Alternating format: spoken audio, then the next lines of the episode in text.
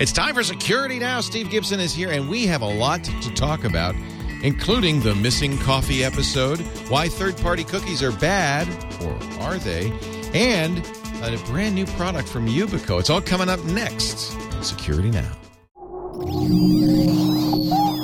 Netcasts you love. From people you trust. This is Twit. Audio bandwidth for Security Now is provided by the new Winamp for Android, featuring wireless sync and one-click iTunes import. Now with free daily music downloads and full-length CD listening parties. Download it for free at winamp.com slash Android. Video bandwidth for Security Now is provided by Cashfly at C-A-C-H-E-F-L-Y dot com. This is Security Now with Steve Gibson, episode 342, recorded February 29th, 2012. Your questions, Steve's answers, number 138. It's time for Security Now. You forgot where you were for a moment. no, no, I just wanted to give it a long ah. security now. there, there he is, Mr. Third Party Cookie, Steve Gibson. oh, boy, did we stir up a hornet's nest. Oh, I bet we did. We're doing a Q&A, so I know I'm going to hear it. I've been No, hearing it I- all week. I know, I know. Uh, but in, and I think rightly so. I, I just think it's a good conversation to have, and so Yes. we will have it. Yes. Yeah, this was the wrong place to try to tell people that uh, tracking wasn't a bad thing. That Well, we've we've we've didn't go over We've been well. inveighing against third. You have been inveighing against third party cookies since as uh, you know as long as they've been such a concept. And uh, I still have the question: What's so bad about third party cookies? But I'm Yeah. sure you will you will you will explain in the Q and Well, I A. actually have an innovation of my own that I've never seen anywhere, and I'll share it uh, in the miscellanea section at the top of our show today. Just something that like solves the problem, and I don't know why no one has done it. Well, but there you know, go. maybe maybe by by speaking it, there'll be somebody with some influence listening. I know that we do have influencers listening, so that that would be great. From your mouth to the influencer's ears. but uh, and we also have Q and A. I don't. I only have uh, one little um, commercial. I can do at any time. So why don't you just get into the uh, the news of the week? How about that? Okay, I like that idea. So, um, uh, if I can find it, where did it go?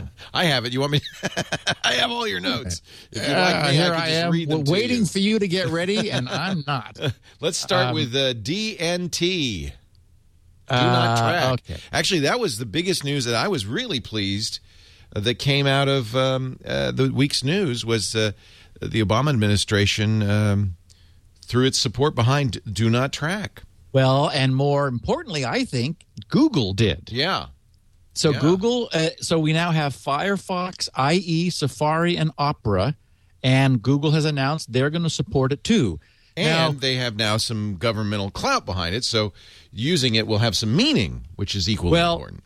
Yes, um, you know everyone says, "Oh well," but all that does is it just puts you know the DNT header in Right. your query. And it's like yes, and you know, but again, let's not make the what is it? Uh, let's not make perfect the enemy of The good. No, the, The good. good. Yeah, th- and yes, exactly. you know, and this is good. This This, is is, good, you know yeah. to allow to allow people to express their desire. That's where we start, and we'll certainly be moving forward from there. Um, it, I mean, it, it's the creep factor. I think it's the sense that that companies will exploit if they can, and also I think it's people. You know, you're in a position, Leo, of really understanding this very well. So you're like, well, yeah, but I, you know, you understand the implications. A lot of people who don't understand it don't know the limitations of what could be done, and so they're a little more frightened by it. So Well, and now here's a question: Will Do Not Track be turned on by default on all these browsers, or will we have to know good- to turn it on? Really good question. Um, I bet not. my guess is it'll be there, but not enabled. So now we'll have Uh, to educate people, edumacate people. Yep. I have the technology on my site, which I implemented back when I was doing the cookie project, because the, and and the technology. It sounds trivial because lots of people do it, but they all do it client side. Mine was a server side include of a little banner to alert visitors of things and it's general purpose and the idea would be if somebody was poking around my site and i noticed that they had third party cookies enabled i'd just give them a little notice and say oh by the way you've got third party cookies enabled and if you don't know what that is click and i'll tell you all about it You And did the idea something like this before, I thought. Oh, if I had it for years, I just Yeah. haven't finished the Oh, darn okay. thing. So it's on my short list. But you know, I tend to get distracted by you know portable dog killers and ridiculous other projects. So, um, so yes. So as you said, the administration has has is stepping up the issue of privacy. And what's interesting also is that the big online advertising group have said they're going to comply. So you know, No, they have to, is- right? It's a public relations thing, isn't it? it- yeah, it's having some traction. So I do. I do fear for the future of the free and open and uh, un uh, paywalled internet at some point. I mean, um, I, we got to balance but- privacy and uh, and monetization, I guess. Yeah, and you know, I did. I, I I would love to have some numbers, or for someone to provide us with some numbers that that w- was definitive about to what degree it really matters who we are. Because remember, the when when you go to a site that's serving ads, that site gets revenue from advertisers by displaying the advertisers' ads and extra revenue, of course, if you click on those ads. But still, Not just necessarily, by the way. We don't charge for clicks, for instance. Oh no, kid, no. So so okay. So so and we get to charge more if we could tell advertisers more demographics uh, of the people who are visiting. Or, and I think this is built into the price, the advertisers themselves know, because that's really what this is all about is DoubleClick, let's say, knowing who's seeing the ad and valuing that more. You see what I'm saying? and say yes, but we don't have any. But we don't We don't have any quantification of that. Right. Because my point is that third-party cookies are the way that additional information is aggregated, but not the way the the site presenting the ad is identified. That's the referrer header that goes off to along with, with with the request for the ad. So DoubleClick, for example, knows that somebody went to, to twit.tv and is looking at one of their ads. Now the question is, do you actually get more money if they know something about the user. Now remember that they're they're putting ads on your site so they know about in general your site's demographics. Very But not- general. very general. Right. In fact, we don't collect that information, so they don't. Uh, well, yeah, you don't, but you know that's of course. well, but if they are keeping third-party cookies, they might. Right. So that's the problem is we don't know as a seller of ads, we don't know uh, how that price is determined. I mean, there's a, you know, we can set our own price, but whether it's worth that is not only DoubleClick knows or whoever sells buys the ads. Uh, no, we actually don't use uh, DoubleClick or anything like that. We don't use we don't do that kind of thing. Yeah, I did. I saw something years ago that said this con- the whole concept of profiling had really not succeeded. Although I think that's obsolete because I think Google has has raised the bar because you know when you put in a search query right then and there you're saying this is what I care about. This is what I'm searching for. Well that's that's why Google is Google. You know, I mean the the the, the size and the success they are is that their response page is able right there to show you ads that you essentially just asked for. Right. So it's not profiling you, it's looking at your query and saying, "Oh, we've got some advertisers who's, you know, who are paying for the use of the keywords that this person is just searching on." That kind of thing, that absolutely makes sense to me. You know, So- all I could all I could uh, liken it to is ad block. Uh, there are lots of uh, our listeners Right, block and this is very ads. different. Yes, no, I understand, but I'm just. But let me let me explain what I'm thinking. The the analogy here. Um, such a small number use ad block that we can ignore it. We can safely ignore it. Um, but obviously, the person who uses ad block, and many people feel it's their right to use ad block, um, will not see ads and is not, in fact, contributing to. If ban, by the way, we, and one of the reasons we monetize by reading you ads in the middle of the show is because we completely uh, avoid this issue. You could skip it, but it's you know it's not automatic. But let's say we were making money as we plan to. By the way, we we, we uh, one of the ways I told you we're developing the Tech Guy site. It's a hundred thousand dollar project that is paid for by the banner ads that will be on the Tech Guy site.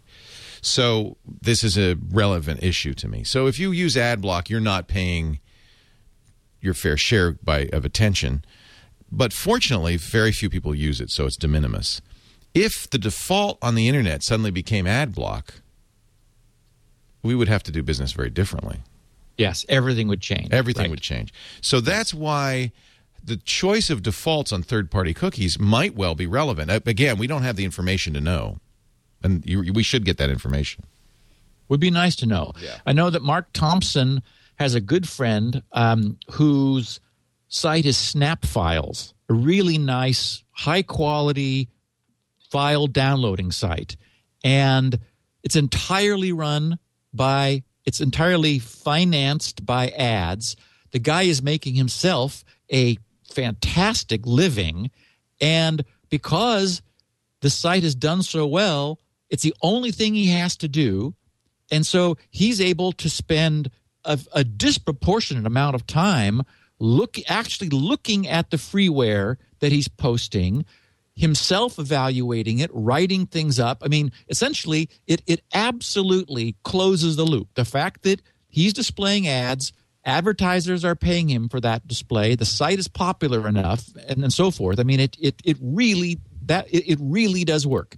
And so the question is, does it matter if the people who go there and see the ads are also being tracked? And and you know if Well, the, let's I mean, say let's say he makes more money if they are than he doesn't. Who has the right to say how much money he makes? You know, I think that there's this perception about that. Oh well, he shouldn't have to make that. Mu- you know, he shouldn't need that much money. He should just make what he can make without tracking. Um, but that's not this. You know, that's not a decision for. That's a that's a conversation we all need to have. Yeah, see, my my uh, coming, I always hail from a technical standpoint, and tracking is a mistake. This was this is a glitch. This was never supposed to happen. This is not why cookies were created to allow advertisers to track people. It because the idea of a cookie is for you to have a relationship with the site you're visiting and allow it to maintain some state with you because you otherwise have a, a stateless relationship. And it was when this concept of a third party share, you know, hosting content on the first party site, when that happened, the advertisers realized, oh, hey, uh, we're having cookies happening here. And then when though that central repository of ads began being hosted on all these sites on the internet, then that glued people together. It was it was that DoubleClick was a large advertiser who was providing third party content across the internet. Suddenly they were getting back cookies from people that they'd given them to on other sites in the future.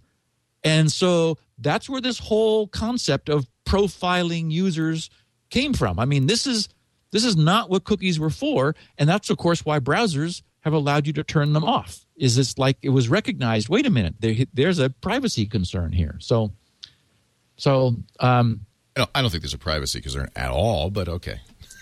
I think I think that Well, that's that's kind of just the default. okay, I- hey, it's I a privacy argue- issue. I would argue that if someone goes to a Philharmonic website to because they're planning to be in New York the next week and browses around but clicks nothing, then gets a phone call from the Philharmonic's telemarketing company saying, "Hi, we noticed you were just over on the website and wanted to make sure you knew of some special offers we have coming up." I would consider that a privacy concern. It is, but the concern is not from cookies. That didn't happen because of cookies. That happened because he gave his phone number to somebody who then revealed it to a marketing company. They were able to perhaps get that phone number from somebody other than the Philharmonic site. That's not clear. But the privacy issue is not the cookie. The privacy issue is somebody gave that phone number to the marketer. Right? Um, the it, the privacy issue is aggregation. This is I have Yeah, but I- but it, but he gave his In- phone at some point. He gave his phone number to somebody. Yes, somebody he trusted. He didn't. He didn't give it. He didn't. He, he somehow they didn't get the phone number out of thin air. They got it from somebody he gave it to. Is that not right? Correct. Pro- on some other website somewhere. That's the privacy violation. No, Okay. not the cookies. So, so if he had third-party cookies disabled, they would not have been able to call him. That's my point. Well, they wouldn't have It known, like- known he went to the Philharmonic site, perhaps, unless it was the Philharmonic that gave him the phone number. That he gave the phone number to the Philharmonic. The, the, the issue is that he gave the phone number to somebody other than the Philharmonic, visits the Philharmonic site, and then as the Philharmonic's able to call him because that other site gave the phone number up. That's the that's the privacy flaw. Otherwise, the only thing the Philharmonic, you know, that, that's passed around is you was at this site. People don't want to be tracked on the internet. Well, I They think that they have to they rethink be that tracked. because they also want a lot of free stuff on the internet, and I think that there's a real risk here that what I understand what what they're, they're saying, and I understand what you're saying, but I also think you need to understand that you're get. I think people don't make the connection to all the free stuff they're getting on the internet and advertising. It's that's how it's paid for. You and you so you And I undercut this. You comp- I am undercut this. You are risking undercutting all the free content you get on the internet. You get a ton of it. Yeah. most of it. We don't know that though. I 100% agree with you about ad blocking. Ad blocking says I want the page scraped of ads and see the content. And and I completely agree with you there. I but that's completely different from tracking. From from knowing who I am on two different sites that I visit and and having a third party be able to glue that together and establish a profile. Well, again, the, to me, seems like the profile only contains information that these these other sites give up, and if they're giving up your personal information, your quarrel is with those sites. Yes.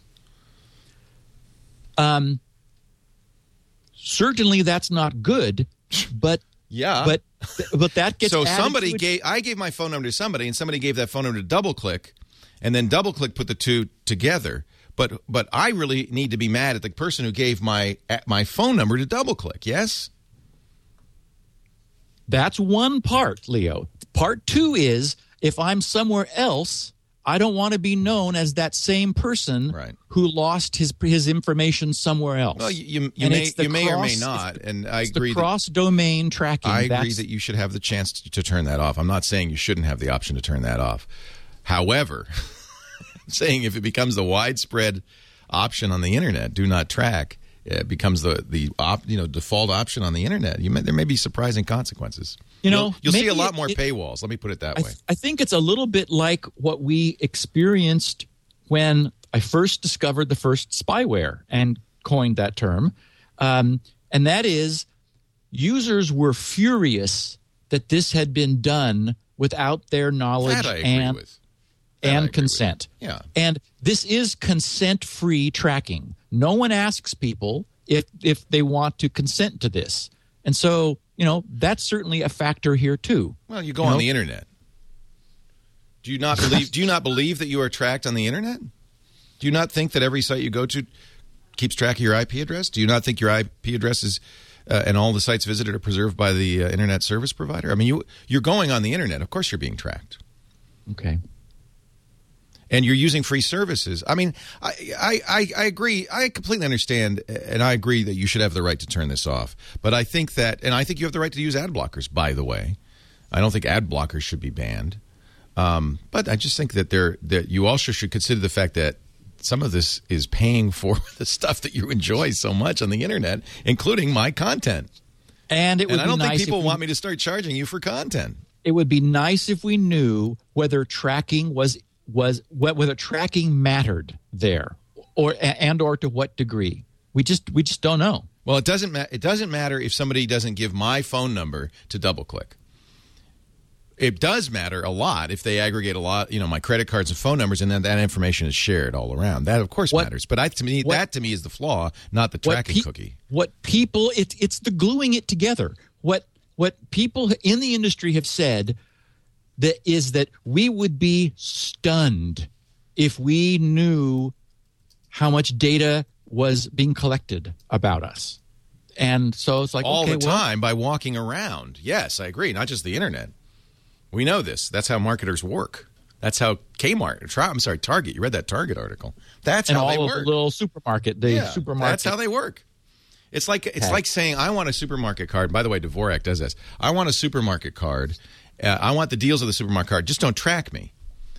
It's a little bit more of an explicit relationship. It's obvious when you, I think, when you buy a supermarket card that you're giving them all that information, including your phone number, everything you put on that form matched to the products. That information is being shared with all the companies. I think you know that, right? But you get, but you do it because you get a deal on the food. So that's a much more explicit transaction. I, I just think we need to understand it's the, these implicit transactions that are happening on the web that there is a reason for them. It's not people trying to see what's your, what what kind of what you're up to. It's I mean it really isn't. They don't care what you're up to.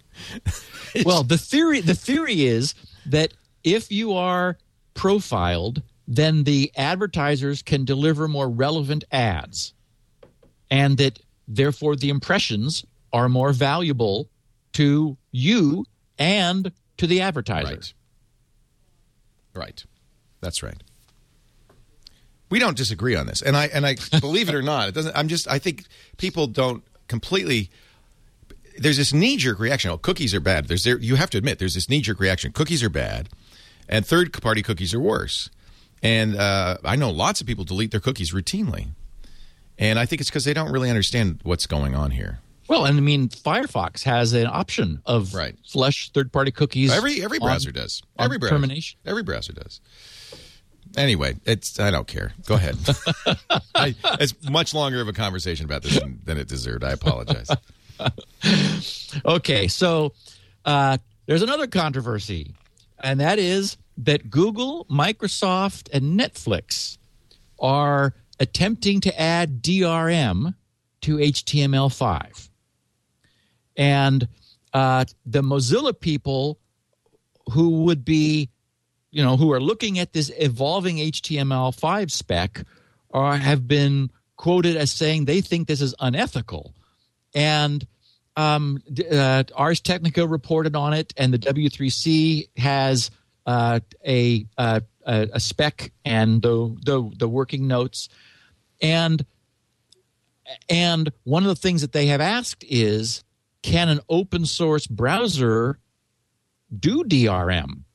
To which the Netflix representative said, well, um, you know, it's been the case in the past that open source software has included closed source modules and or maybe some hardware somewhere would actually be doing the decryption you know the I, I was curious about where this thing went. And you know because i mean we know it's impossible. I mean we we absolutely know you cannot actually protect content. But what i mean and and netflix's netflix yeah i said that right. Netflix's position is they would like you know their content providers require them to protect the content that they're offering. And so traditionally they've used third party tools or flash or silverlight or something that that did offer that kind of protection well as we're seeing flash ebbing from the net and HTML5 is now becoming the solution, that and JavaScript, to, to glue together the capabilities. They're saying, hey, we'd like to be able to deliver protected content just to the browser without needing a third party plugin in order to provide that protection.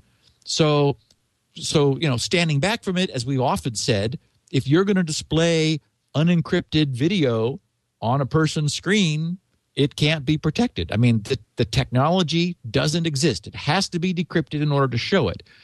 I'm I'm I have less of a knee jerk to this after really looking into it than than the Mozilla people do, um, and I think they're sort of taking the ivory tower position because, in fact, what Microsoft, Google, and Netflix are asking for are just some hooks. They're asking to expand the the the, the media handling API, the media handling features, to provide the hooks that would allow JavaScript to request decryption keys and provide those to a decryption module and those things are just sort of black boxes not defined. They just want to get that into the spec. And and so you know my sense is well yeah i can understand this. It would be i mean as a as a person who sort of really doesn't like having big bloated plugins added to my browser and loves the idea of things being kept simple i like the idea of you know if i want to watch something from netflix that i don't have to have a plugin in order to do it to provide the DRM as an add-on, but the browser can be enhanced with that, you know, at some point in the future. So, what do you think? yeah. yeah. Yeah. I mean, look, at you're not going to get movies without DRM, so Right. good luck. Right. One of the reasons Netflix wasn't on Android for a long time is because they didn't feel they could protect the movies. Right. I mean, I don't, uh, you know, we could argue about whether DRM is necessary. I don't think it is, but Yeah. it's just the fact of the matter. If you don't support DRM, you're not going to get movies. Right. So, big news from the 11th Circuit Court of Appeals. Um, the, uh, I I mean, and, and happy news for us. Um, I want to read the just the beginning of the of the appeal and and then the decision because it actually refers to TrueCrypt, and I think exactly what was said and how it was said will be a, of great interest to our listeners. Um, so the um, the document reads: This is an appeal of a judgment of civil contempt. On April seventh, 2011, John Doe was served with a subpoena, duces tecum, some te- some legal term, a subpoena, requiring him to appear before a Northern District of Florida grand jury and produce the un- unencrypted contents located on the hard drives of Doe's laptop computers and five external hard drives. Doe informed the United States Attorney for the Northern District of Florida that when he appeared before the grand jury, he would invoke his Fifth Amendment privilege against self incrimination and refuse to comply with a subpoena. Because the government considered Doe's compliance with the subpoena necessary to the public interest, the Attorney General exercised his authority under uh, 18 or Title 18 USC, authorized the U.S. Attorney to apply to the District Court pursuant to Title 18 for an order that would grant Doe immunity and require him to respond to the subpoena. On April 19th, the U.S. Attorney and Doe appeared before the district court. The U.S. Attorney requested that the court grant Doe immunity limited to, quote, the use of Doe's act of production of the encrypted contents of the hard drive. That is, Doe's immunity would not extend to the government's derivative use of contents of the drives as evidence against him in a criminal prosecution. So what basically what they were saying was we will give you immunity for unencrypting your drive, but then whatever we do with the contents is still ours to pursue independently. So again, he refuses. So this ends up being appealed, and the 11th Circuit just found that the Fifth Amendment right against self incrimination does protect us against being forced to decrypt hard drive contents. They wrote, We hold that the act of Doe's decryption and production of the contents of the hard drives would sufficiently implicate the Fifth Amendment privilege. We reach this holding by concluding that one, Doe's decryption and production of the contents of the drives would be testimonial, not merely a physical act. And two, the explicit and implicit factual communications associated with the decryption and production are not foregone conclusions. First, the decryption and production of the hard drives would require the use of the contents of, jo- of Doe's mind. This is what you and I were talking about before a couple weeks ago when when this was still circulating around. We weren't sure how it was going to come out, Leo. So it would use the contents of Doe's mind and could not be fairly characterized as a physical act that would be non testimonial in nature. We conclude that the decryption and production would be tantamount to testimony by Doe of his knowledge of the existence and location of potentially incriminating files, of his possession, control, and access to the encrypted portions of the drives, and of his capability to decrypt the files. We're persuaded by the government's we, we I'm sorry, we are unpersuaded by the government's derivation of the key slash combination lock analogy in arguing that Doe's production of the unencrypted files would be nothing more than a physical non-testimonial transfer where you know it's where in the past it's been argued that the government could have the combination to a safe for example or or or the keys the government attempts to avoid the analogy by arguing that it does not seek the combination or the key but rather the contents. This argument badly misses the mark. And then they quote some case law um, and they finally talk about when they talk about TrueCrypt. They saw to be fair the government has shown that the combined storage space of the drives could contain files that number well into the millions. And the government has also shown that the drives are encrypted. The government has not shown, however, that the drives actually contain any files, nor has it shown which of the estimated 20 million files the drives are capable of holding may prove useful the government has emphasized at every stage of the proceedings in this case that the forensic analysis showed random characters. But random characters are not files because the TrueCrypt program displays random characters. If there are files and if there is empty space, we simply do not know what, if anything, was hidden based on the facts before us. It is not enough for the government to argue that the encrypted drives are capable of storing vast amounts of data, some of which may be incriminating. In short, the government physically possesses the media devices, but it does not know what, if anything, is held on the encrypted drives.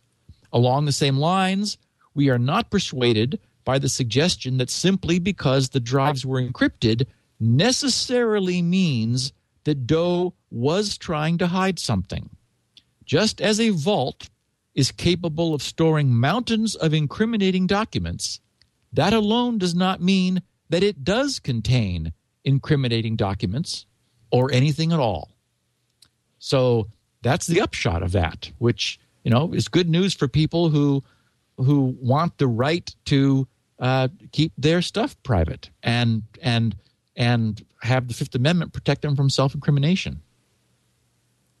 Yeah, we covered a little bit of this on This Week in Law if people want to know more. It's very interesting. Oh, cool. And, and Twit as well. Yeah. So, Yubico yesterday released a new form factor for their famous YubiKey. And um, it's very cool. They call it the Nano, and it is just it's essentially just the USB plug portion that that would go into and disappear into the USB slot with a a little bit of an arced metal contact and a light that can be seen. So the idea is that this is it's sort of like a semi-portable trusted platform module. We've where, talked about the. Where are you gonna you're gonna lose this though? Yeah, well, it, it, exactly. I, I mean, it's to idea, be put in something else, right? Well, yeah, it's to be put into. You, the idea would be everyone's running around with laptops now. This would oh, be a exactly. Ah. You, stick it in, and it just lives in the USB slot. And people who have seen this have said, "Well, wait a minute. You know, that's not really multi-factor." because it's permanent. You know, it's it, it's right. permanent, but it authenticates the device, which is really nice. I mean, for example, I, I came up with that that very fancy system using cookies, um, uh, secure HTTPS flagged cookies, um, in order to allow my employees to access the GRC data when they were roaming. And the idea was they had to they had to have their lap, laptop at home with an with their home IP that GRC recognizes. Then when they use the laptop to open a, a protected page on GRC, there there it, it says, "Hey, you don't have a permission cookie. Do you want to get one? So then I, then I give them this permission cookie, which then identifies the laptop. Then when they're subsequently roaming and it sees a query come in carrying that that encrypted protected cookie, then along with them identifying themselves using the perfect paper the perfect paper password system. And in fact i think maybe that's why i designed the perfect paper password system was for this purpose because i wanted to something like a one time token and i also wanted their access to be locked to their laptop so that they wouldn't be tempted to you know just log in from some friend's computer because there's just i don't i'm not convinced there's a safe way to do that so i wish there was some simple clean way of authenticating that laptop and this provides that you would still have them provide um, first of all the, the, it, it it'll identify itself and you, of course, touch the contact in order to send a one time password for, for further identification. And then, you know, for multi factor, you'd still prompt, you know, pop up and prompt them for a password. And only if all of that works as a whole do you then say, oh, welcome, and, and give them what they want. The other cool thing is that this has this is the version 2.2 of the YubiKey technology, which has added um, a full uh, FIPS standard challenge response mode, which is to say, it can have a secret which it never reveals. And rather than merely sending out a one time password every time you touch it, it can be it can be challenged purely through software and generate a response so that, for example, you can use it to authenticate a submission. You you you put together a bunch of information and you you press the submit button. Well, that information is is run through the YubiKey. It generates essentially a signature which it sends off with the uh, information, and and that's able to authenticate what was submitted. Um, and in fact, the the well-known free and open source password safe technology now supports the YubiKey, not just this little guy, but all of, of the version 2.2 YubiKeys using the, this challenge response system. So you, you, you stick your YubiKey in your computer, and it now identifies itself while you're using password safe, uh, which is a you know it's over on SourceForge and and and uh, a nice multi-platform solution. Um, and password safe is is able essentially to ping the YubiKey whenever it wants to and as many times as it wants to to verify that it's there and that you know you are who you you are saying you are and then you you're also able to configure it so that you have to touch the little YubiKey contact if you want to uh, set it up that way so anyway i'm really happy they're they're moving forward on um, this authentication technology. And I, I think the idea of being able to you know sneak one of these, just sort of slip it into a USB socket as to provide some authentication for the laptop itself uh, is is cool. And I might still use a YubiKey in a different USB socket in order to you know to authenticate me separate from that. So very neat. And boy, I, I has, hesitate to open this up again, but I did want to say that one of the solutions that that I had always had and, and been thinking about for third party cookies is just to associate the third party cookie with the first party site. I had this in my notes, so I wanted to mention it. And it's, that is it's true. If Google hadn't used uh, DoubleClick as the originating site, but had instead used Google as the originating site, none of this would have happened. Correct. Yeah. Correct. So it's that second originating site that confuses the issue. Yes, and and my thought was, you know, pe- people have said, well, if you disable third-party cookies, some add-ins on sites no longer work, and that is the case. There are there are, you know, because like you know, uh, uh, Facebook apps are running on the on your Facebook page, they're inherently a third party app and they want and they need a cookie in order to provide the same not tracking but the same sort of stateful connection to the user that the first party cookie provides to websites. Because i'm i'm certainly with you leo. Cookies are not themselves inherently evil. They're you know nothing works if you disable all cookies. I mean almost nothing well, anymore. the only thing we disagree on is how dangerous third party cookies are. Correct. Correct. And yes. And so one thought is that if the third if third party cookies were tethered to the first party site where you were when you got them then everybody's happy. Then then you you're able to accept third party cookies. Um, third parties are able to uh, to associate with you, yet they're not able to track you. You're to follow you as you go to other sites on the internet. When you go to those sites, you'd because your cookies would be in a jar essentially, and I coined the term cookie jars for this. Um, then that other site would provide third party content and you'd have a third party cookie for it. But it would not be the same third party cookie because you were on a different first party site. And that means that third parties are able to uh, to associate with you. No, no apps break, yet no one needs to be worried about no one needs to worry about being tracked from site to site. So sort of a it's a nice compromise. Um, I also wanted to say, as I'm going through the mailbag, so many people said, Hey, Steve, you can solve the perfect posthumous passwords problem, which we've talked about. You know, what happens if I die? How can I give, you know, access to people I care about? Um, so I was really impressed with how many people said LastPass. Just use LastPass's one time password.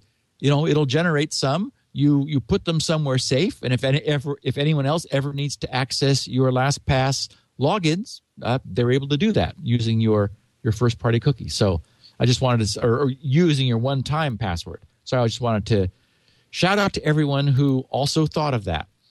And uh, a very brief honor harrington update. Um, i'm i thought i was off the hook when i finished book 11 leo um, now, um, now, tell me the truth. Did you breathe a sigh of relief, or were you well, sad? Well, when you say off the hook, that sounds like you were glad. Oh my God, eleven books. Well, I'm, I'm, um, it. That's quite a commitment. yeah, it, it really did bog down, sort of like two thirds of the way through this first eleven. It got. I mean, he's built a huge universe. You know, you learn all this about all these people. David Weber, the author, you know, clearly is interested in politics. It's so it's very much, you know, uh, star system politics and and bad actors and good actors and i mean it's so it's like okay and i mean i was enjoying the battles that just seemed very clean and interesting and fun and and there weren't a lot of battles there around two-thirds through the series however i have to say that book 12 has started off and I'm immediately gripped by it, and not a shot has been fired. So mm. I, I realized that you know I, have you know I, have bought this this this series hook, line, and sinker. It's a major investment, as you say, in time. Um, I'm ready to be done, but I'm I'm now I have to find out what's going to happen. now you know why I didn't start. okay. Ah, yes. So, so, how many? How, how, many now? Twelve, a dozen. Uh, but, I will. But more I to come. You think? I mean, is this it? Or? Yes. Yes. There's yeah. there's thirteen and fourteen. Thirteen is supposed to be uh, tomorrow. Well, tomorrow's month. It's supposed to be in March sometime. Is number thirteen, and then I think there are a couple more in the arc, and uh, we are going to get movies. So people who just don't have any interest can just wait. It's going to be a few years, I'm sure but you can you, you can see the movie. As long as it's not Angelina Jolie's leg, I don't mind. that was quite a leg. Starring as Honor Harrington. oh yes.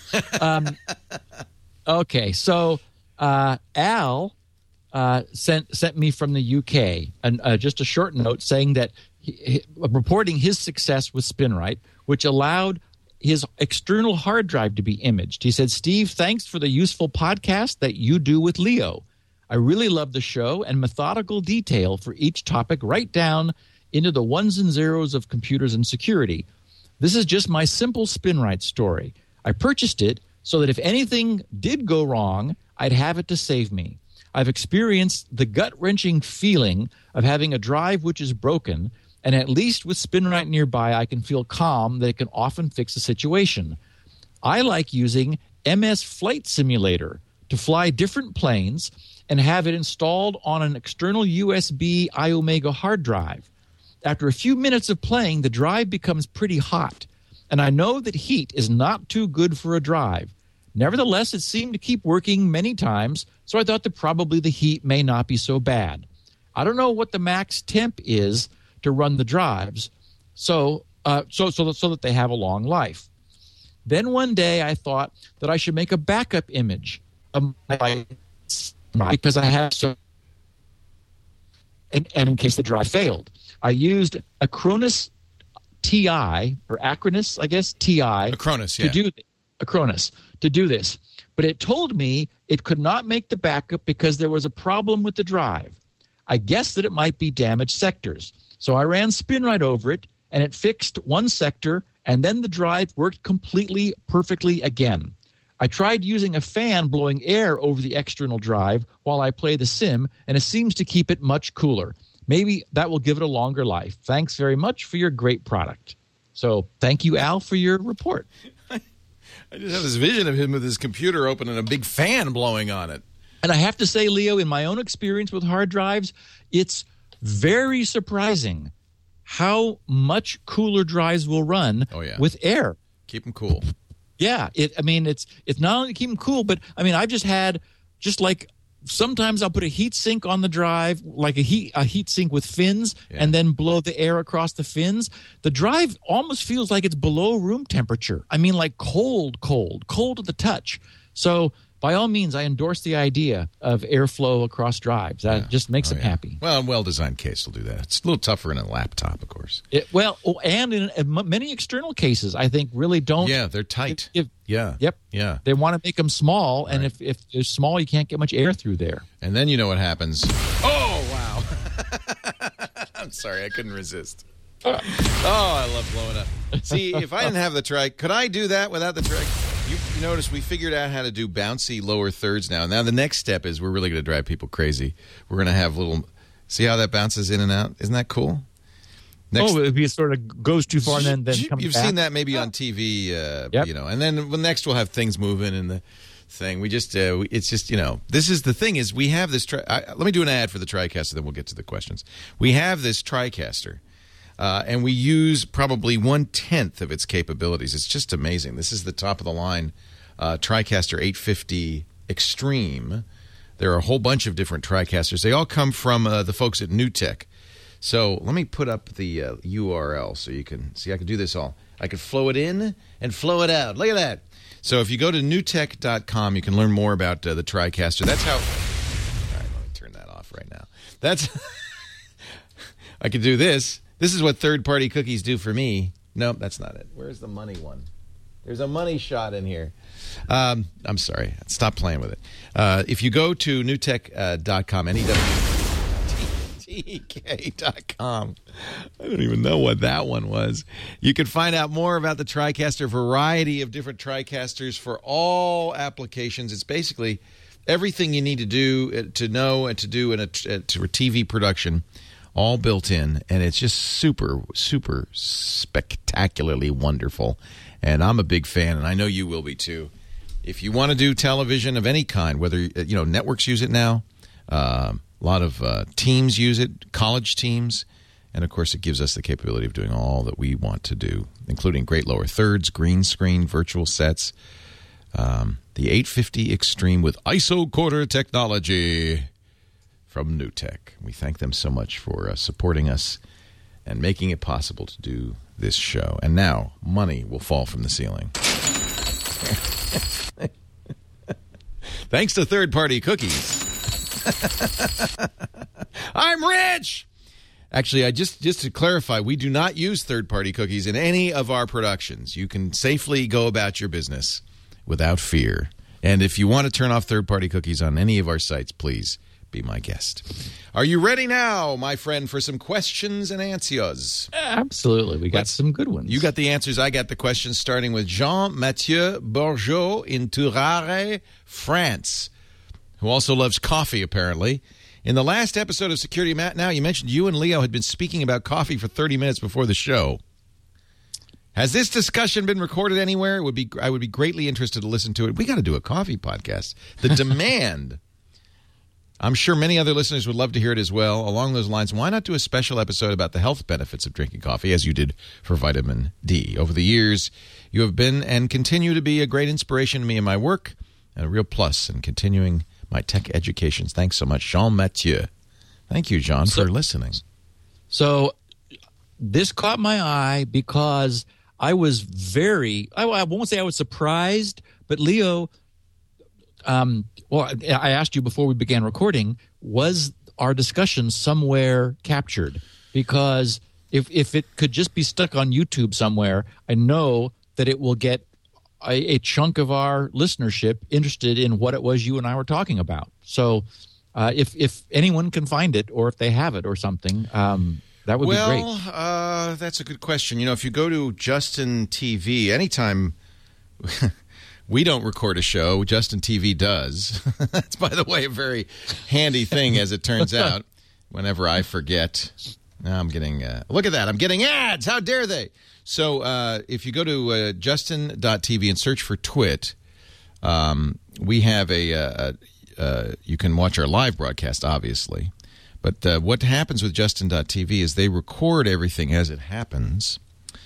And uh, I think they do it in chunks. I'm not sure. How big are the chunks? Uh, they used to be two hours. I think they're longer.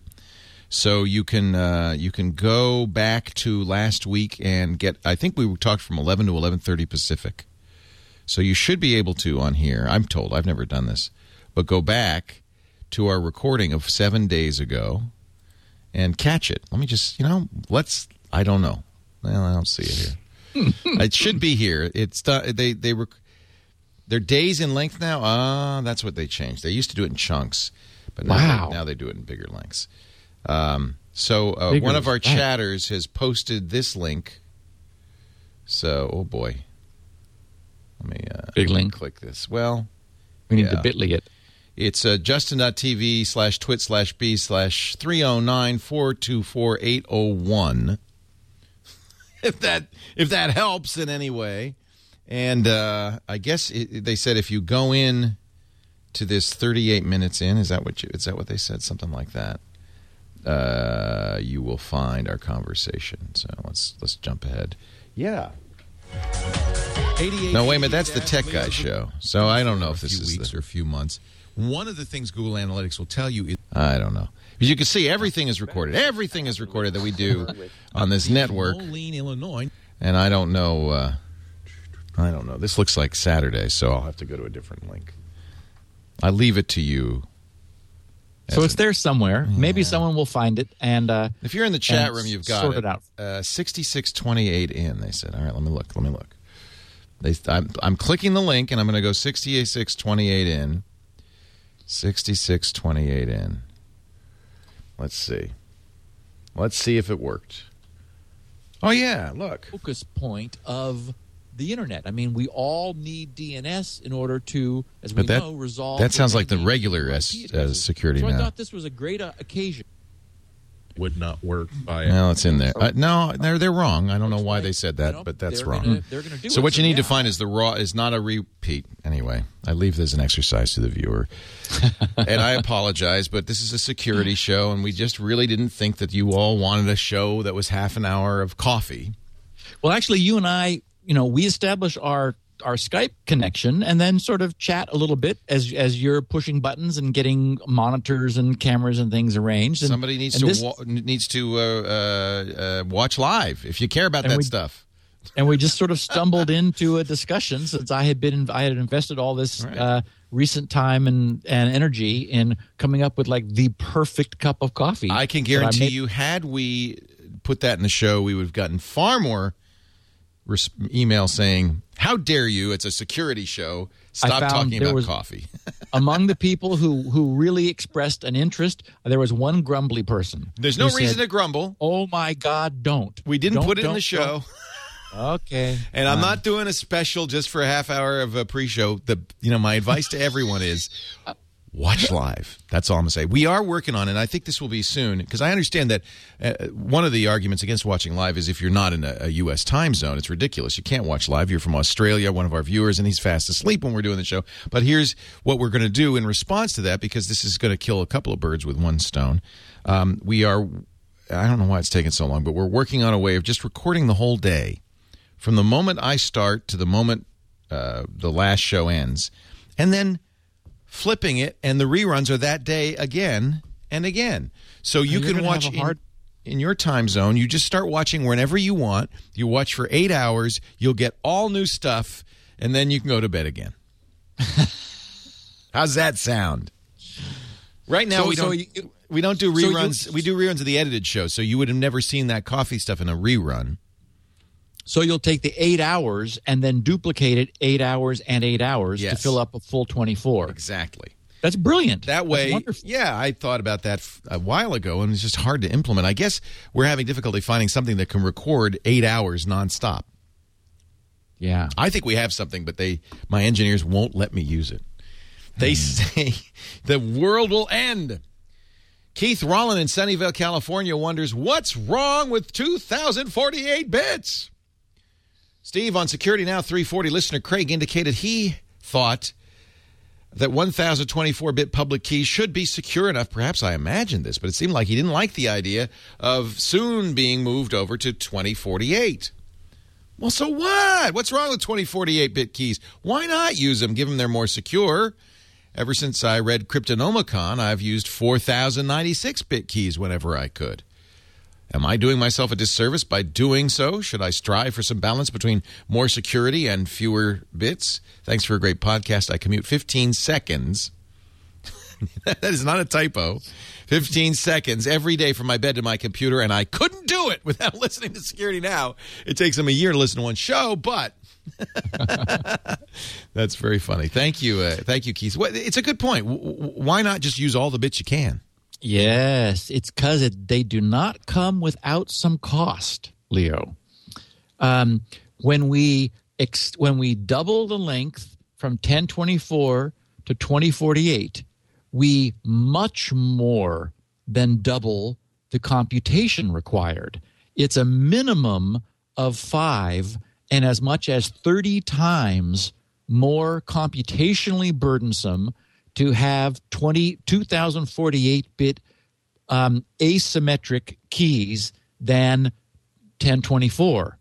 So one of the one of the things that's been sort of holding people back is I mean already as we know people have been leery about the the the processing overhead of dealing with setting up SSL connections. It's one of it's historically the reason that websites bounced people into an HTTPS session only while they were logging in and then bounced them back to a non-secure session. The idea, you know, the belief being that it was only during that period of time when they were actually providing their their credentials that there was any need to protect their communications. Now we know, of course, that the token that they were given went to get, create a session when they were logging on, then that's going to be available in the clear, and that's what things like Firesheep were able to grab in order to impersonate people. So, so we know that we're moving more towards HTTPS all the time, SSL everywhere. I mean, that's that seems to be the future because it's going to solve these problems. Um, th- but what's been making people in big data centers nervous is that means every single TCP connection is going to have to do this SSL negotiation. Google's been looking at it because they see this as slowing things down. The good news is that SSL, as it's been more robustly implemented, allows the credential that is once negotiated to be reused. And so that, that goes a long way towards solving the problem. And next week, I'm finally going to catch up with uh, my uh, commitments about shows that we're going to do and discuss the SPDY, the so called Speedy protocol. I keep getting people asking me both through Twitter and in the mailbag, hey, Steve, you know, when are you going to tell us about Speedy, which is Google's tweak to HTTP specifically to address these sorts of issues. So we're gonna uh, we, we did the we did the show on TCP and why TCP connections are expensive due to the need to throttle bandwidth, and that was sort of a preamble for being able to discuss Speedy and what what Google has done in order to further improve the the performance of the web. And I'm really happy with this R and D arm that Google has that that's making this stuff go better. But the you know bottom line is 2048 bit keys are much more computationally intensive. On the other hand, the the computing power in our machines is just you know still going up exponentially. Now we're in you know multi cores and multi chip multi cores and huge on chip caches. So I, I don't think it's really going to be a problem, and it's certainly good to have the security. Indeed. Uh, let's see. Next question. Question four. Is that right? Did I skip three? Where's three? Where'd three go? Here's three. Davy Jones. Oh, by the way, a sad moment. Davy Jones passed away, the lead singer of the Monkees, uh, at the age of That's who I thought you 66 today. He had a heart attack.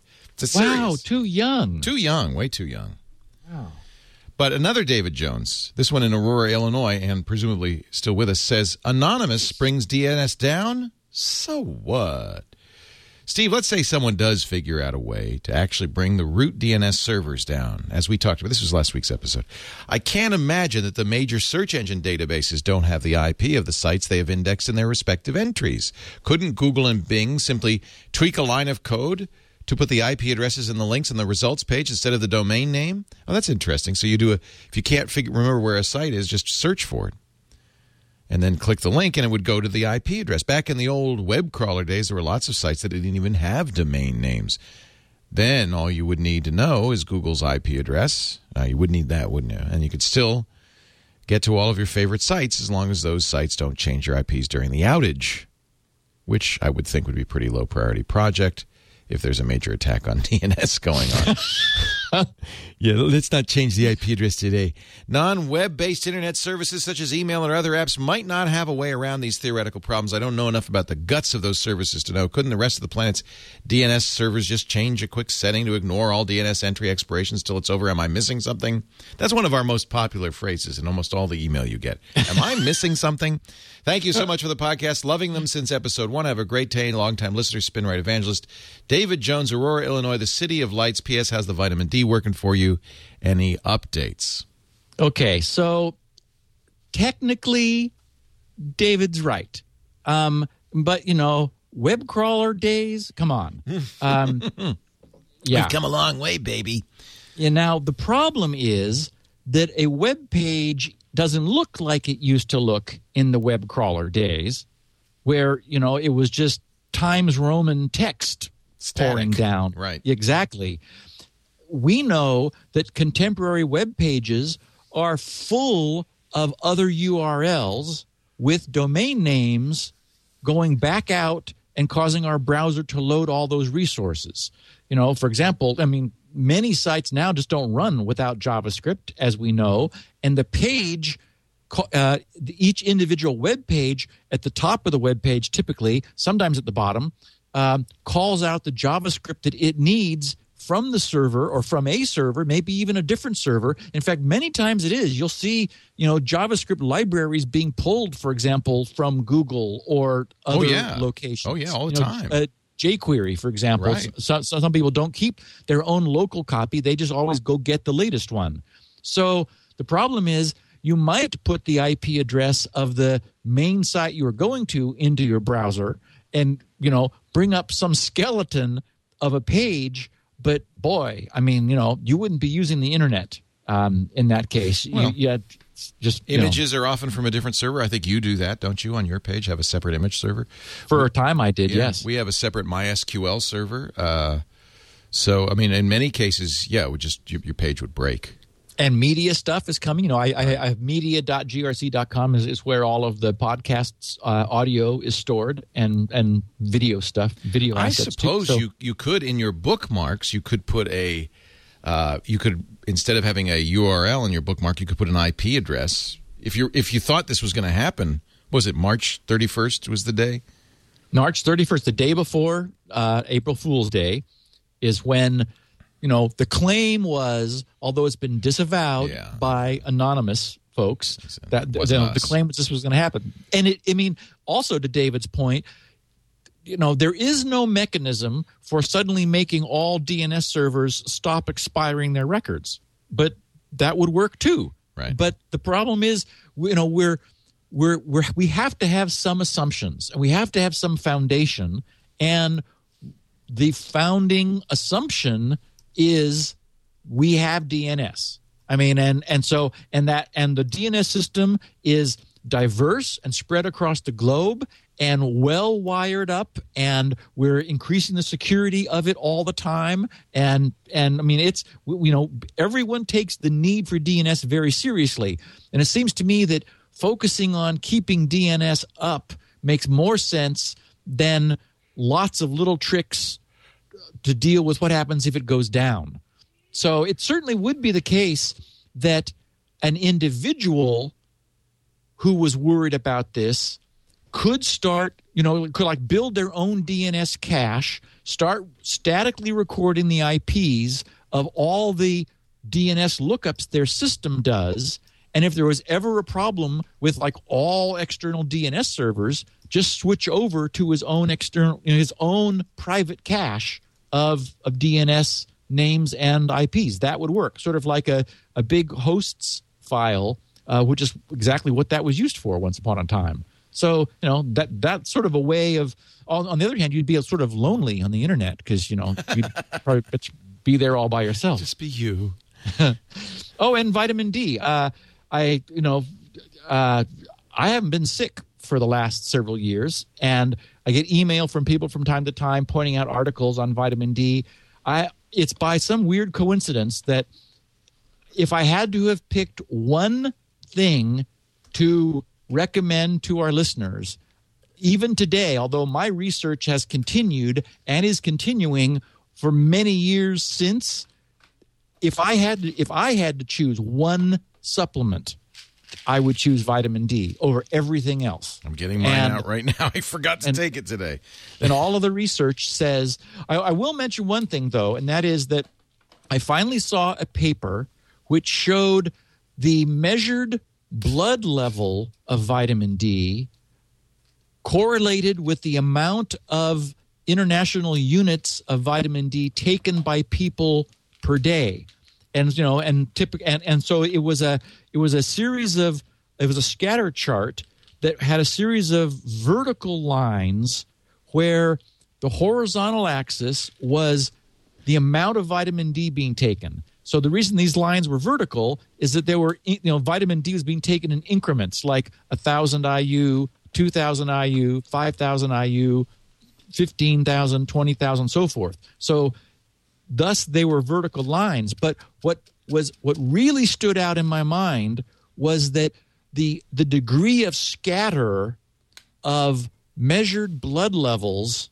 at any given daily dosage of vitamin D. Some people really don't need any. Right. Some people really need a lot.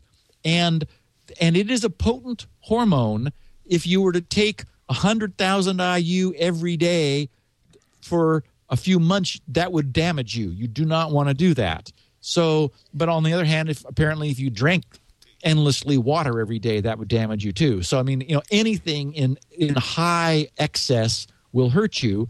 But the point is, the only way to know where you are is next time you get a you know your routine physical, just ask your doctor to have your vitamin D levels checked. The good news is, since we did the podcast, not in any way because of the podcast, but but the world seems to be waking Yes, up to yes. the importance of vitamin D. So you're asking your doctor is not going to have him go, huh? I don't No, know. I was don't- very pleased because after that uh, thing that you did, I did ask my doctor and said, "Yes, of course." It was a, it was a, a simple, easy uh, thing to do, and I was getting blood work done anyway. Right. And he said, "Oh yeah, yeah, we'll add that to the uh, test." He didn't mind. It Yeah, can't be so- a very expensive test. I mean, it's, it's not expensive. And and what i learned was i was really really low.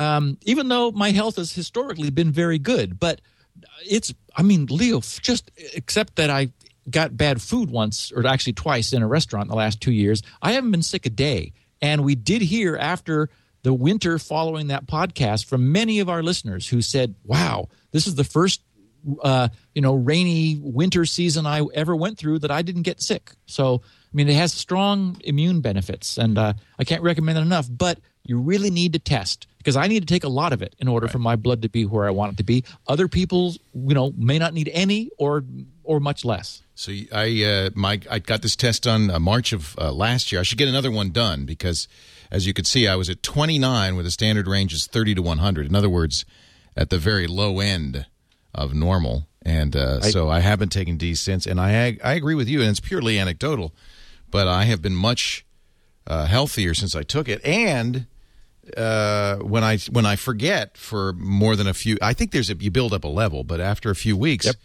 I start I start getting sick again. So I you know in fact I just I hadn't taken it in a couple of weeks, and I'm so I'm taking some now. Got to got to take it. so yeah, I mean I was glad that you did that bit, and so uh, you, you know consult your physician, of course. We're not doctors. Yes, exactly. We just play them on the radio. Question number four Dax Mars visiting Earth via Second Life. he says he never updates his computer. Mr. Steve, I've been listening and watching Security Now since the start. Always good info, but I have a question.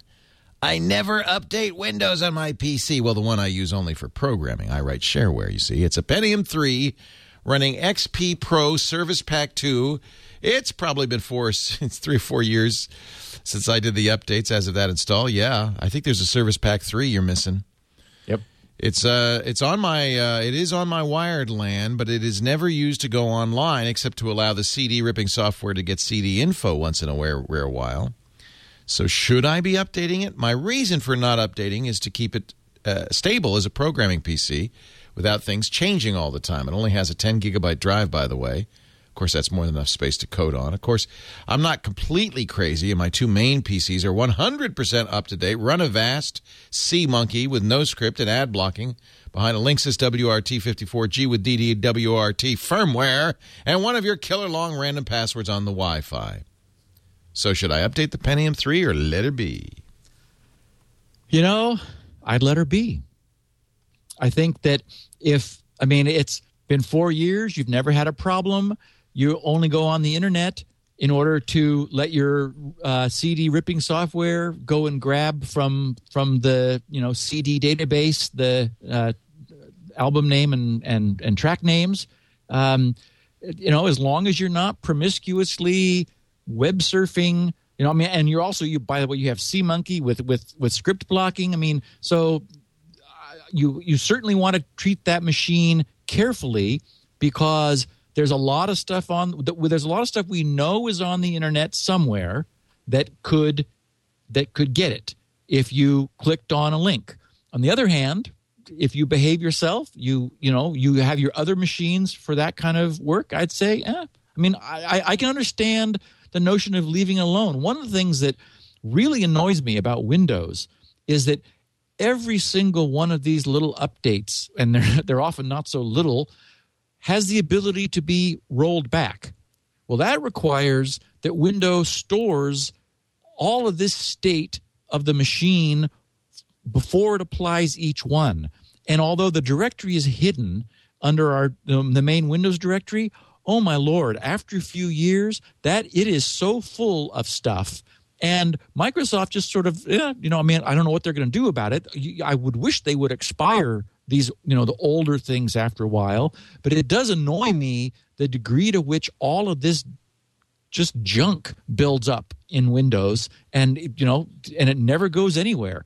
You have the ability, of course, to roll all the way back, but I don't think that even is ever going to work for anybody because there's just so many, so many um, dependencies and interdependencies among things. So it's one of the reasons setting up Windows from scratch is a good idea. I would say, as you suggest, Leo, just jumping to Service Pack 3 isn't going to destabilize anything, and you'd get you know you'd get a bunch of fixes there at once. Um, but Is know, it on? It's on the LAN, and other computers on the LAN are on the network. So, is it really fair to say it's not on the network just because he never points that computer's browser to uh, a web page? It is on the, the internet, isn't it? It's behind Oh, a yeah, it- router, but it's on the internet. Oh yeah, it is. And so he definitely has to behave himself, but it's a little bit like you and me who both don't use a, you know third-party AV stuff. You know, we're just very careful about where we go and what we do and you know, knock on wood, have have you know, gotten away with it so far. I think it's different, Steve. I hate to argue Really? with you twice in one episode. no. Because, all right, let's presume there's an unpatched exploit on XP, and uh, and that exploit, uh, you know, can be now. Of course, it'd have to get through the router, right? So It would be him clicking on him going to a web page. there's nothing and- just kind of floating around that would go float through the router to his machine, or could be No, on that's another. what's so nice. Uh, that, that- that's what's so nice about being behind a The router. and router's going to protect it. and Service Pack 2 has its firewall turned on by default too. Right, right. So, so he would have to explicitly open himself to an exploit using a browser or some sort of surfing. All right. So, yeah, that makes sense. That makes sense. I just, I don't disagree with you. I don't. I agree. It is a little different than AV because, uh, you know, you're an antivirus doesn't protect uh, if you have an exploit on your system it doesn't protect you against necessarily an exploit being taken advantage of Right. It tries to be watching your email come in and in other and words find, we'd be nuts not to patch it correct. it's one thing not to use an antivirus it's another thing entirely not to patch your system if you are going online right Right. right right. Omri Amirav-Drori was present at uh, the Solve for X event that we've been talking so much about. In fact, Omri uh, has been here in the studio, and we're going to have him at some point on uh, one of our um, shows. Ooh, no kidding. Yeah. Genetic compiling. Yes, he's one of the Yes. speakers at the first ever Google Solve for X event. His talk is online at YouTube. In fact, if you just search search for Solve for X and OMRI, you'll find it. He met, he says, with the spray-on nanoparticle antenna guy, Anthony Sutera, and his fiancee during that event. He seems to be a very genuine geek. He brought samples of his material to demonstrate and showed several interesting electrical properties of the material to anyone interested. And yes, he actually did have it in that spray can. I am no chemist, so I can't verify his claims, but it's one hell of a complicated hoax if it is one.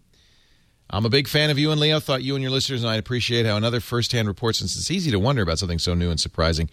Uh, Omri Amra, Amirav Drori is the uh, PhD and founder and CEO of the Genome Compiler Corp, and, which is interestingly still GCC is the uh, acronym. Yeah. He, he is uh, going to join us on a triangulation to talk about um, the uh, genomics. It's fascinating what he's doing. I'm glad he's going to because he did uh, he did indicate in his note that uh, you know he was available. Yeah. And, uh, no, no, and we've, so that, we've been in touch. Yeah. Very good. Yeah. Very good. And, And, uh, I appreciate. I just wanted to, to say thank you. I appreciate having a report from someone who was there and who met Anthony and and had a look, had a chance to spray an antenna on himself and and so forth. So yeah, we'll just sort of see what happens with that. I don't I don't have any stake in it one way or the other. I thought it was interesting, made a great uh, presentation certainly, and we'll just keep our eyes open as we are for other things like supercapacitors. I'm still waiting for that to happen. Jim Hartz, New Brunswick, New Jersey, says he had his life made easier. I'm a huge fan of Security Now and SpinRite owner. I just wanted to thank you for something not related to either. I recently was doing a web search for how to disable UPnP on a Windows XP box, and the second result was for none other than grc.com. Hey, nice SEO, Steve. Knowing the site, of course, I clicked that link. Your freeware unplug and pray was quick and easy. Thank you for making my life a little easier and for all you do for your followers. Keep up the excellent work. That's a free program you offer. Is it? Uh, does it work for all versions of Windows? Unplug and pray. uh, the ones that need it. The reason I pulled this, the, what what caught my attention was that I realized how long it has been since I've had to solve one of Microsoft's screw ups. That's true. Things have changed, haven't they? that's my point exactly Yeah, that I yeah. wanted to discuss a little bit is the world really has changed. I mean, we've we're it's not like we don't have problems anymore, but they're different problems, and if they've, they've sort of moved. What I was doing for quite a while, The, you know, DCOMbobulator, unplug and pray, and I mean, one thing, you know, patchwork, one thing after another was Microsoft would have some problem, and I'd quickly do a nice little lightweight piece of, of freeware written in assembly language that you know no one could believe how small it was where it would just come up they click the button and it would solve their problem. It would just fix that whatever it was and i mean i that's one of the reasons i was on your early screensaver shows so many times. And this was happening all the time as i was you know producing these things. And that stopped. I mean mm-hmm, there's mm-hmm. that really has stopped. And i think it was it was them finally turning the firewall on in xp, with XP service, pack 2 Yeah. and the fact that routers have been have become ubiquitous. You know, there. I mean, once upon a time, people actually plugged. I mean, I just shudder to think of actually plugging a computer directly into my cable modem or into a ADSL connection. I mean, have the idea of there not being this little separate island firewall appliance, which is essentially what a router gives us, as as like the first thing that's going to stop any uh, unsolicited inbound traffic. And we do know that even today, if you took an an XP machine like serve uh, just XP the original gold build and stuck it on the raw internet, it just gets taken over by Code Red and NIMDA and Blast MS Blast and everything. Is that still is that still the case? I wonder. It's still out there on the internet. Yep. It just it just immediately becomes taken over. Because there was no firewall and there was no protection and there was all I mean and DCOM things. There was like, you know, Microsoft was running services that people didn't need like unplug and pray or un, un, like universal plug and play which were vulnerable. There were mistakes in those services, and they when you went on the internet, they were just wide open and exposed for to exploitation, which is what made it such a you know such such, such a, the days of the wild west back then.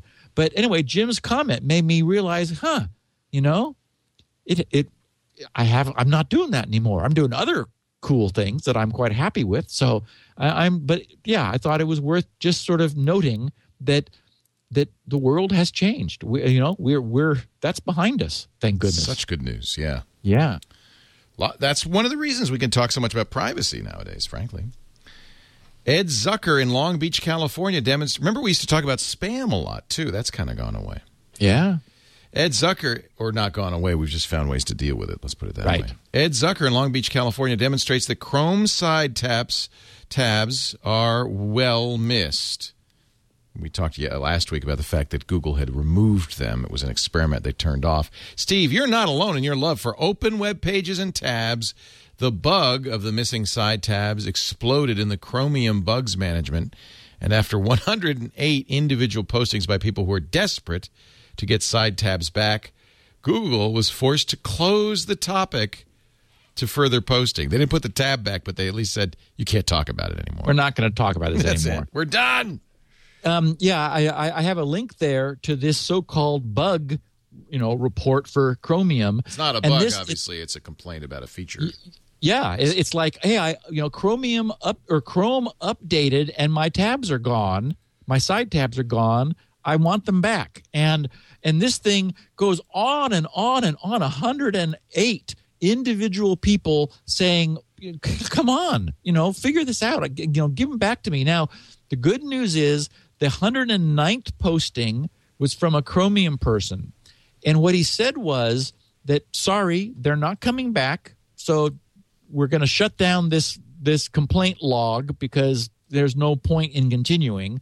But he referred to a technology that they were looking at, which would enhance Chrome such that it no longer had a rigidly fixed Chrome, for lack of a better term. Remember that Chrome is the insider web designer or web, you know, web browser jargon for the window dressing. All this, you know, the, the so-called Chrome of the browser is the, all of the stuff that's not the web page, the various buttons and menus and so forth. And so what they're talking about is extending the the extension Chrome's extension API to allow customization by add-ons that would be powerful enough to allow tabs, side tabs, and that's you know that's um, the kind of thing we've seen in other browsers that have more permissive APIs that do allow more customization of you know of the the browser real estate. So that would be cool. That would mean that users who didn't who weren't tab addicts as I and so many other people are, um, people who didn't need those wouldn't be burdened by having Chrome lugging that that um, that technology around. But those of us who absolutely organize our lives around having 57 open tabs uh, would be able to add that to Chrome and then uh, tab ourselves to death. the uh, the developer post says, you know, this really uh, the bug tracker is where we just the engineering team discusses bugs. This really isn't the appropriate place. You we suggest you, you go to the Chromium Discuss mailing list, a much more appropriate forum. And I have to say, I I, don't, I think that that's probably the right way to handle that. Um, and we should point out that uh, while Google releases Chrome, that Chromium is in fact not a Google project; it's an open source project that Chrome is based on. Correct. So uh, this guy pkasting who posted this and the people who made this decision may or may not work for Google. I don't. It's not known.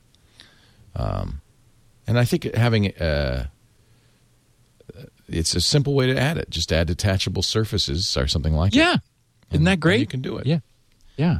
I mean, 108 sounds like a lot, but I'm sure there are you know close to 100 million users, so it's not. Yeah. it's a small percent.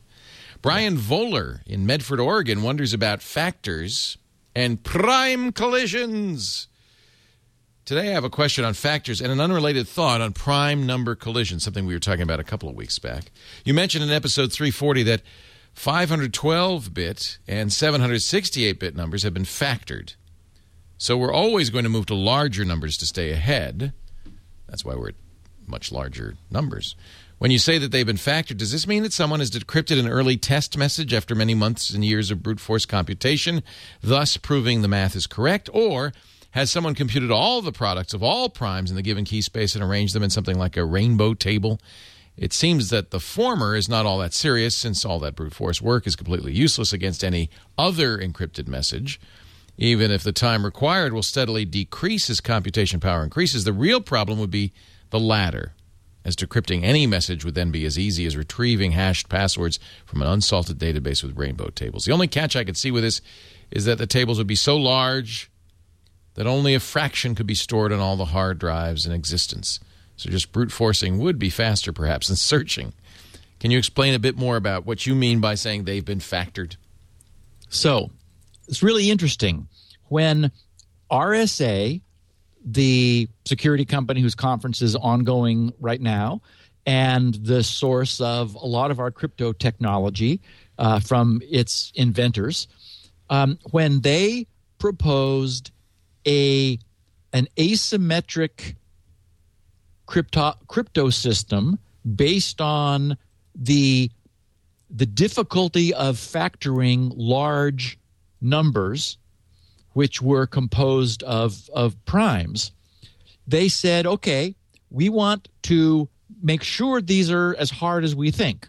So they, they formally created a challenge, which they hosted and gave, I think it was a $10,000 cash award for, for factoring um, the so-called uh, modulus, which is the the composite of the two primes, breaking it back down into its primes, and they had and so and the contest went on for quite a number of years, and it had a long list of increasingly long products of primes, and uh, on their site, which is still available uh, at the RSA Labs section of RSA.com.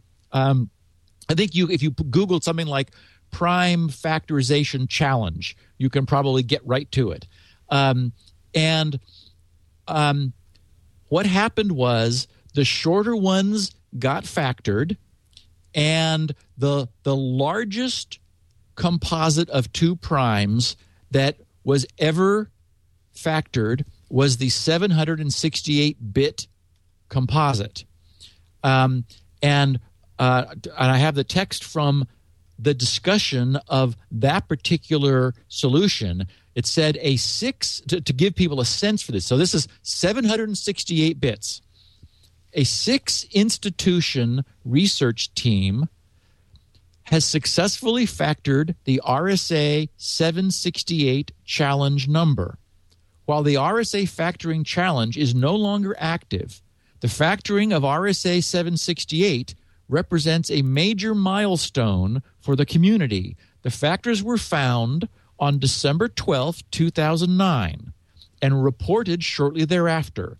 The academic paper describing the work can be found at, and then there's a link to a PDF. The factors are, and then it lists these two big, long, you know, three lines of decimal digits. Is this these the, the two prime numbers? And it says the effort took almost 2,000 2.2 gigahertz Opteron CPU years, according to the submitters, just short of three years of calendar time. Oh, boy. So in 09, it took three years for them, for this, this sixth institution team to crack a single 768 bit composite modulus as it's called the composite of two of these two primes. No one has ever done it for 1024 and it's not like it's not like a quarter harder because 1024 is a quarter longer you know it's exponentially harder as these numbers get larger and so put that into perspective with 2048 i mean it's just it's just not happening, which is why what we talked about a couple weeks ago, the discovery that the primes being used were not as random as we assumed they were, why that's a big deal. Because essentially, the 2048 bit, and in fact, this was mostly done with, with 1024, even 1024 bit numbers are so hard to factor. Nobody has ever, nobody has ever factored one ever. But the idea that there's this shortcut where you don't have to factor them because you can, you know, provide you you can use the Euclidean algorithm to to you know if you happen to have two of these moduluses that have a common prime, it'll tell you almost immediately that that's the case. That's like whoops, that's not a good thing. So that was a real backdoor behind this. But anyway, the the idea was RSA had this challenge uh, moduluses up to 768 were factored. No one has ever been able to factor anything bigger, which you know gives us a sense for the security. And that 768 bit one, it used all the cleverness these guys could come up with. The paper is you know makes your just makes your eyes cross. It's so uh, detailed, and the technology they they used, and even so 2,000 2.2 gigahertz Opteron CPU years were required, and it took them three calendar years to crack one, and that was 768 bits. So no one's using that anymore. We're all at 1024, and we're headed to 2048. In fact, you know, uh, all of my new DigiCert keys are 2048 because that's the minimum length that you must use if you want to get an extended validation, an EV cert. You have to have 2048 as as the minimum, which everyone expects is going to you know keep us safe for a long time. So it's really being prudent. I mean, it's it would take three years for a 768 bit key. Yes. So it's I mean, just being prudent. Yes, 2009 wasn't that long ago. We haven't gotten things that much faster. Right. We still haven't had any breakthroughs in factoring. You know, I mean, this is this is a problem that the really smart people have scratched their heads about for a long time. Right. Question nine: Jaco Flentner in Holland wonders about salts and hashes stored in databases. Steve, I've been listening to Security Now for quite a while, and I've got a question. I'm curious about hashes and salts. I'm looking to help a project which stores salts in the database together with the hash of the password. Now, is that a security issue? I understand that this would leak some information about how to generate the hash from the plain text. should the hacker know what method was used. And I assume that that's a bad thing. But exactly how good or bad is this practice? Unique salts give also a bit more strength to the hashes stored in the database since one rainbow table matching a salt does not corrupt the whole database of passwords. Thanks for security now. Regards, Yako. So he's saying there's a single salt and it's stored with the database. Is that a is that a mistake? Yeah, no, well, yeah, he's saying that apparently they generate a random salt for each account. And so ah. they're storing the salt and the hash I get it. of the account's password Together. together. And so, okay, if so, what we know is that a salt is some typically binary data which is appended or prepended to the password, which are then together run through the hash to produce the result which is stored in the database. The normal way, the, the reason one's concerned about this is the brute force. That is, you are you're guessing. It, it, if you had access to the database, that would give you the salt and the hash. If you knew what the hashing algorithm was, you would then start putting guess passwords through the process, trying to get the hash to come out. If you could do that, then you would you don't know that you have the password, but because hashes can have collisions as they're called, but you would know that you had a password which when combined with the salt and hashed gave you the result. And that would allow you to impersonate that user, to log in as them into that system.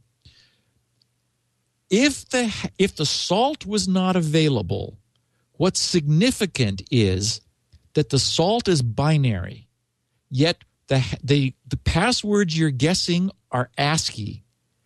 And if the salt were not available, if it was stored somewhere else, or if it was encrypted, or if it was somehow better protected than stored right next to the hash, then it's very likely that no ASCII, no password characters could be put in that would create a collision with the hash, that it would give you the same hash because because you miss you may have you would very likely have to put some binary in in order to have it salted with the the binary which is the the salt in order to get the result.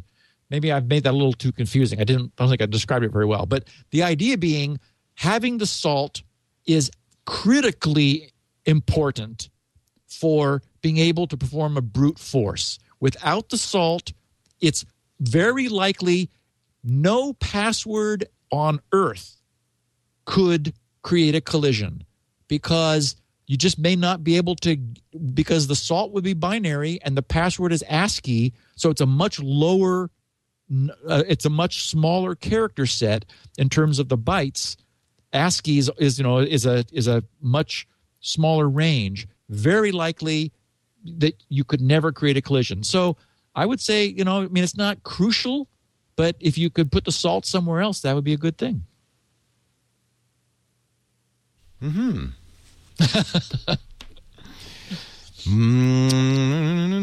we have two more. Are you ready? Uh, question 10 Keith Rollin in Sunnyvale, California, wondering how is overwritten disk data recovered? This is another one of those tinfoil hat things, but in order to securely wipe a hard drive, operating systems and third party utilities offer facilities for overwriting data multiple times. I've seen options for overwriting 3, 7, 11, even 35 times. The implication here is that someone can still recover previously written data from a disk even if it's only been overwritten a few times. My question is how is this done? If there are multiple images of a block in a particular physical location on the disk, how does a standard driver know which bits are the current ones? How does a recovery program know which bits are from one generation back as opposed to two generations back? How prevalent is the technology for reading old disk contents? And how many times should we overwrite a block to obliterate old data? And I agree with you, Leo. Um, I would now, I would more I- more and more I would classify this as an urban legend. Um, that is the idea that it is possible to go back multiple generations. Um, the, the this 35 times is a result of one uh, famous paper on the internet where someone analyzed very old generation drives, meaning MFM or RLL drives, where where we knew how the data we were putting in was turned into flux reversals because it's the reversals of flux on the drive which stores the data. With contemporary drives, it's amazing how many different stages. They go through at least three stages of data manipulation before that is the, the user data is is transformed in three very different ways before the final flux reversal pattern is generated meaning that the user has um, diminishingly little control based on the data they write over what's finally written on the drive. Um, an earlier version of SpinRite, several generations ago, actually, SpinRite 3.1 and 4, I think, did something where I reverse engineered the what were called the index, the encoder decoders of all the popular hard drives. I, I, I found them all. I reverse engineered them. I knew what how they related data to flux reversals, and I came up with this. It's called the flux synthesizer, actually, which synthesized patterns based on the drive's make and model to do the best job of finding defects. And that sucker really worked. The problem is it you, you just can't do that anymore. In the same way that you cannot deliberately write data to create flux patterns on the disk. That's just it's gone from all of our of our contemporary drives. Similarly, uh, there's no way to do like worst case data patterns. They had existed once, they don't exist anymore. And error correction is so prevalent that it's not clear that that really matters either because errors error correction is always there, always in use, and it's solving problems like, you know, allowing the, us to skip over little defects and and correct for them. My feeling is that that two passes of pseudo random data such that such such that there's no record of what was written is all you absolutely would ever need. I would argue that one pass could be reverse engineered, but but not two. And uh, and and even then it would take uh, you know I, I think as you said at the top of this leo it's you know a, another you know another tinfoil hat issue it, it, all came from a guy named Peter Gutmann who gave a speech in 1996. That, that was Peter. Yeah, yep. asserting that this was possible, never demonstrating, never explaining, never showing any real evidence. Um, and and even then, it, it, what work they did required a scanning tunneling microscope. per bit. It's just not. It's not. It's not. It doesn't. No. No. no. no. and it takes a lot of time. So you know, but it, it's become. It's one of. There's so many things that are. Uh, become uh, revealed truths in technology because we don't understand it very well, and so we just all kind of accept it. And yep. uh, that's one of the revealed truths that you must overwrite 35 times or yeah. somebody somewhere could figure it out. Yeah. A, the next major revision of SpinRite, which is a ways off because I'm going to do a minor one first, but it will incorporate the what I call beyond recall technology, and it will have an extremely good pseudo random number generator because I know how to write those now, having done all this crypto work, and it will it will very quickly do a secure wipe of the drive and also do what it can about the safe area, the protected area, and the relocated sectors, uh, ways of getting into there too. So, so that'll happen. Our last question, ladies and gentlemen, is the revelation of the millennium. I need a gong or something. Ed in Cleveland says, I've solved all the world's problems without even trying. Steve, I believe I've come up with a way to solve all the world's problems. I'm contacting you because I know you will be able to confirm if my theory is valid. I will start with the simplest example. The recipe for tacos, when stored as a text file on a computer, is just a string of digits. If you randomly generated digits, you would eventually produce a set of digits that is identical. You'd also produce a lot of noise, along with many variations of the taco recipe. If you never stopped, you would produce every recipe in every language that has ever existed. In fact, I'll point this out you would produce everything ever, including all of Shakespeare. But let's go on. You could eventually do the same with music, start producing a random set of digits, and you eventually end up with Hey Jude by the Beatles. The process will produce the entire Beatles catalog, along with the most beautiful Beatles songs that John and Paul ever dreamed of making. These random sets of digits will even contain a recording of Yellow Submarine with the fifth Beatle, Steve Gibson, on lead vocals. Now there's a scary thought. Among the text, it's true though. yeah. The It problem is. is. the word eventually, but anyway, we'll get on to it. Along among the text documents, sound recordings, and videos that can be produced by randomly generating digits is the cure for cancer, the end of war, Ah, the yes. source of unlimited free energy, and everything you can and cannot imagine. I think uh, Du- uh, uh, Douglas Adams wrote about the infinite improbability drive. Ah, I love that. Yes. This process could even produce a documentary video of future events, a video of the highlights of my life, including the last breath I take, absolutely accurately and perfect in every detail. My point is, although it may not be practical, it is possible to produce a digital version of everything that has ever happened in the past and will happen in the future, and also to produce things that would never have been invented by man. Do you agree that this is possible? I point you to Steve, the very famous An Infinite Number of Monkeys Typing on an Infinite Number of Typewriters which was conceived of long before digital technology. Ah, yes. The lure of digits, Leo. it's no different because it's digital.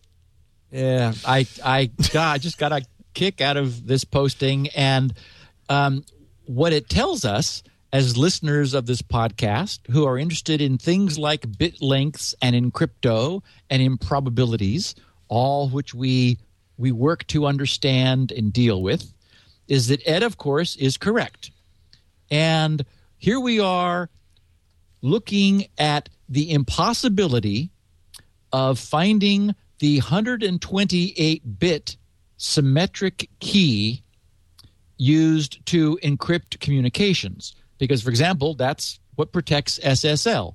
Yes, there's all of the fancy public key, private key, all of that, but that just negotiates, remember, the the symmetric key, which is much shorter. And we can't we can't try all of those combinations. There are too many in only 128 bits. And if we look at how few characters that is, then we get some idea of the number of bits required to represent one of the Beatles songs. And that sure you could change a few of the bits here and there and uh, you know the song wouldn't be uh, drastically different. But when you when you start doing the math and looking at how many combinations of bits there are uh, it's true that everything that has ever existed is in some pattern of bits. The problem is that so is everything that will never exist and there's a lot more of that than there is there's a lot more of the the junk than there is of the good stuff The real problem is this term infinity, which somehow implies that it's a number, that it is in the same category as one, two, three, four, and five. That you, if you kept counting long enough, you'd get to infinity. Well, and it's because we deal, we humans, We don't get it. oper- yeah, exactly. We operate in a world of how far can we throw this stone, Right.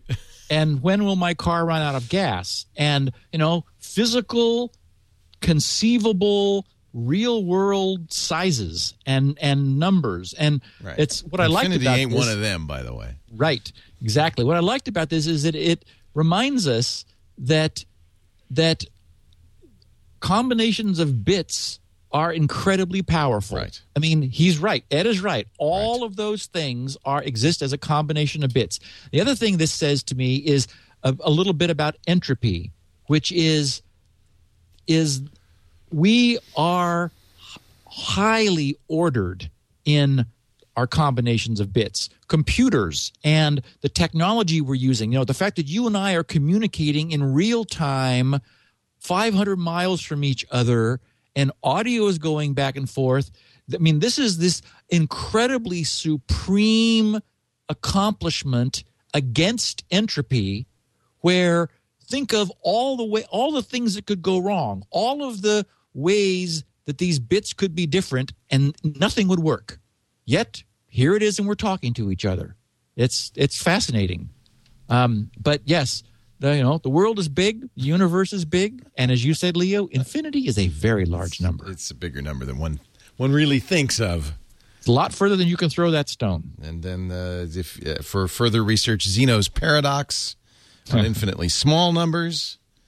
And uh, you know, there's some who say uh, in string theory that perhaps that thing that he was talking about is actually occurring, and that we are existing on one of the many strings of uh, infinite possibilities, and we just happen to uh, occupy one of them. I hope you're enjoying yourself. Steve Gibson is at grc.com. That's where you can find 16 kilobit versions of this show, which are mostly but not entirely random. Uh, and uh, also, of course, uh, you can get the transcript. You can get uh, lots of free stuff. And the most important thing SpinRite, the world's finest hard drive maintenance and recovery utility. You got to have it. If you've got a hard drive, you need SpinRite. Steve will be back not Wednesday, but Tuesday. I should tell everybody. We talked about this. March 7th, next Wednesday, is Apple's iPad 3 announcement day. So we'll be doing uh, MacBreak Weekly that day. We'll start our live coverage at 9.30 a.m. Pacific, 12.30 Eastern. Be still my heart. Yeah, so we're going to flip flop you and put you in MacBreak Weekly's time, 11 a.m. Pacific, 2 p.m. Tuesday. Eastern, 1900 UTC on Tuesday, March 6th. So if And we like- will discuss Speedy, S P D Y. Finally, what Google has been doing to uh, propose improvements to the most used protocol on the internet, which is HTTP, which all of our web browsers use. How to make it go more speedy. Awesome. Steve Areno, thank you so much. Uh, Thanks, Leo. Have a great week. We'll see you next time on Security Now. Bye bye. Security.